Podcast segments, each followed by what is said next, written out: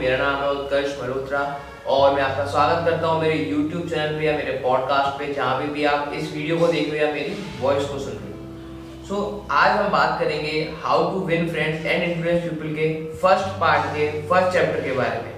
मैंने पिछली जो वीडियो डाली थी, वो थी थर्ड पार्ट का फ़र्स्ट चैप्टर बट उसका जो सेकंड चैप्टर है, वो मैंने भी ढंग से नहीं पढ़ा है तो मैं उसकी वीडियो थोड़े टाइम बाद बनाऊँगा। तो मैंने सोचा जो पहले चैप्टर कवर नहीं हुए हैं, उनको कर लेते हैं। तो ये सबसे पहला चैप्टर है how to win friends and influence people chapter का नाम है if you want to gather money don't take over the beehive in short अगर आपको एक लाइन समझ समझनी है इस चैप्टर की तो उसका मतलब ये है कि कभी भी किसी को भी ब्लेम मत करो किसी को भी कंडेम मत करो। तो ऐसा क्यों कह रहे हैं? इसके पीछे कहानी सुनाता हूँ मैं। सो so, ये बात है 7 मई 1931 की। न्यूयॉर्क में एक बंदे की बहुत जोरों से तलाश चल रही थी। उस बंदे को हर जगह ढूंढा जा रहा था, बहुत बड़ा क्रिमिनल था। उस क्रिमिनल का नाम था टू गन क्राउली। अब उसको टू गन क्राउली इसलिए कहते थे वो बहुत बड़ा क्रिमिनल था। जब उसको पकड़ा गया तो ये कहा था जिस, जो सर ने, जो बड़े इंस्पेक्टर जिन्होंने पकड़ा था कि ये चुटकी बजाती किसी को भी मार सकता है। इतने बड़े क्रिमिनल अपने बारे में आपको क्या लगता है? क्या सोचता होगा? उसे लगता होगा, मैंने इतने बुरे बुरे काम करे सबको मारा है तो मुझे जेल हो रही है तो ये तो होना ही था। पर पता उसने क्या कहा? उसको एक लेटर मिला जिसमें उसने ये लिखा था कि मेरे कितने भी काम कर रहा हूँ ऐसे, लेकिन मैं कभी भी किसी को नुकसान पहुंचाना नहीं चाहता। मतलब मेरा दिल किसी का बुरा नहीं चाहता, मैं नहीं चाहता किसी को कोई नुकसान हो। ठीक है, उसका ये लिखा था, मैं कभी भी किसी को हार्म करना नहीं चाहता। एग्जैक्ट वर्डिंग ये थी under my coat is a very hard but a kind one one that would do nobody any harm अब ये बंदा कह रहा है कि मैं किसी को भी नुकसान पहुंचाना नहीं चाहता। पर इसी से थोड़े टाइम पहले की बात बताता हूँ। टूगन क्राउली अपनी गर्लफ्रेंड के साथ में पार्टी कर रहा था। ठीक है ना? सो कंट्री रोड पे वहाँ पे पुलिस ऑफिसर ने उससे कहा कि, सर, आप अपना लाइसेंस दिखाइए। इसने क्या करा? उठाई गोली और मार दी। और जब तक वो गिरता, उसके बॉडी के पास गया, उसको दो तीन शॉट्स और मारे, वो वहीं मर गया।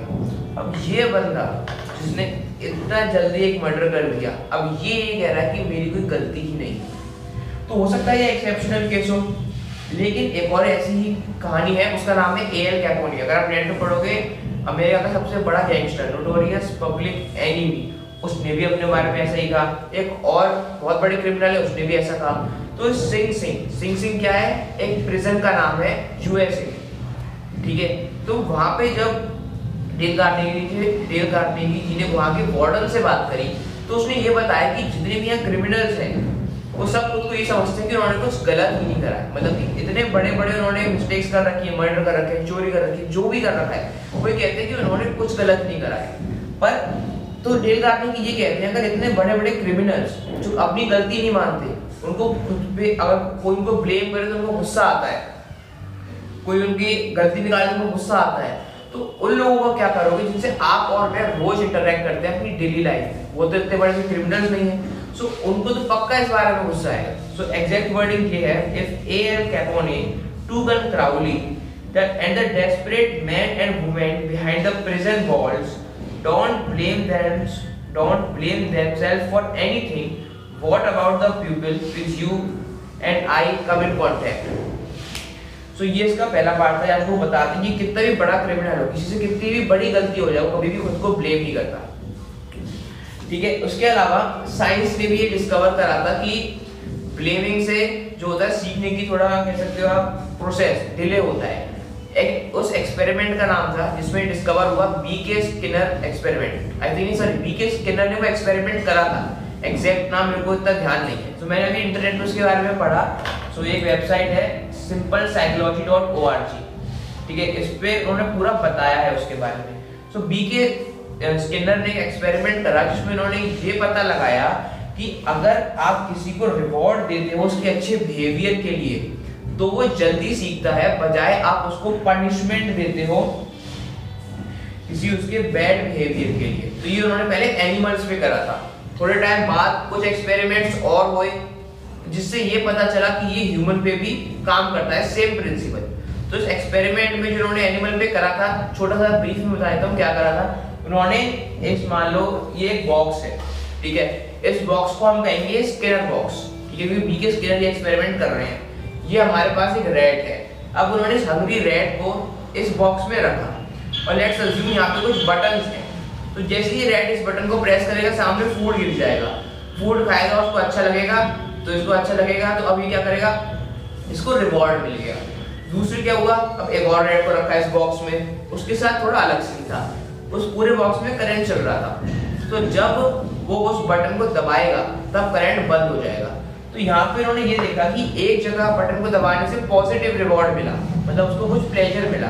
दूसरी जगह उसका जो पेन था, बस वो थोड़ा कम हुआ। तो ऐसे कर करके जब उन्होंने स्टडी करी तो उन्होंने ये पाया कि ऐसे अगर आप किसी को पेन देते हो, ठीक है पेन कम होने के लिए उसको रिवॉर्ड मिले तो उसकी वजह से वो एग्रेसिव हो जाता है। मतलब इन शॉर्ट ब्लेमिंग से कोई भी पर्सन एग्रेसिव होता है, उसके अंदर फियर आता है और वो लर्निंग का प्रोसेस थोड़ा सा डिले हो जाता है। तो ये थी इसकी दूसरी एक साइंटिफिक डिस्कवरी बुक में बताई गई है। इसमें और भी बहुत सारे एग्जांपल है। एक बहुत ज़्यादा फ़ेमस है टीपॉट डॉम ऑयल स्कैंडल जो एक बहुत बड़ा स्कैंडल था, जो जिसके जिसने करा था, वो मानने के लिए तैयार नहीं था, उसने करा है। एक पर्सन कह रहा था, उसकी गलती है, दूसरा कह रहा था, उसकी गलती है। ऐसे इसमें पूरा हुआ था हाँ इसमें एक कहानी थी एब्राहम लिंकोलिन जी की। आपने उनके बारे में सुना होगा बहुत बड़े लीडर रह चुके हैं। उनके साथ ये हुआ था कि स्टार्टिंग के डेज़ में वो ब्लेमिंग में थोड़ा ज़्यादा थे मतलब सबको ब्लेम करते थे। वो क्या करते थे? सपोज़ किसी पर्सन ने कुछ करा, कुछ मान लेते हैं आई थिंक किसी बड़े पर्सन ने करा था, जब उन्होंने एक लेटर लिख दिया उसके अगेंस्ट में। ओके सपोज़ उन्होंने लेटर लिख के पब्लिक में वहाँ दे आए, किसी न्यूज़पेपर वाले ने उस लेटर को छाप दिया। उस पॉलिटिक्स जो दूसरा पॉलिटिकल पर्सन था उसको बहुत ज़्यादा गुस्सा आ गया। उसने पता लगाया वो लेटर किसने किसने लिखा है और उसको चैलेंज करा एक ज़ोर फाइट के लिए। तो लिंकन को ज़ोर फाइट नहीं आती थी तो उन्होंने सीख पर डर भी लग रहा था और कैसे ना कैसे वो कर गए। तो यहाँ से उन्होंने ये कहा, कहा कि मैंने ये सीखा कि कैसे भी आप किसी को ब्लेम मत करो। अब इस लेसन को उन्होंने अप्लाई कैसे करा ये मैं बताता हूँ। तो वॉर का टाइम चल रहा था।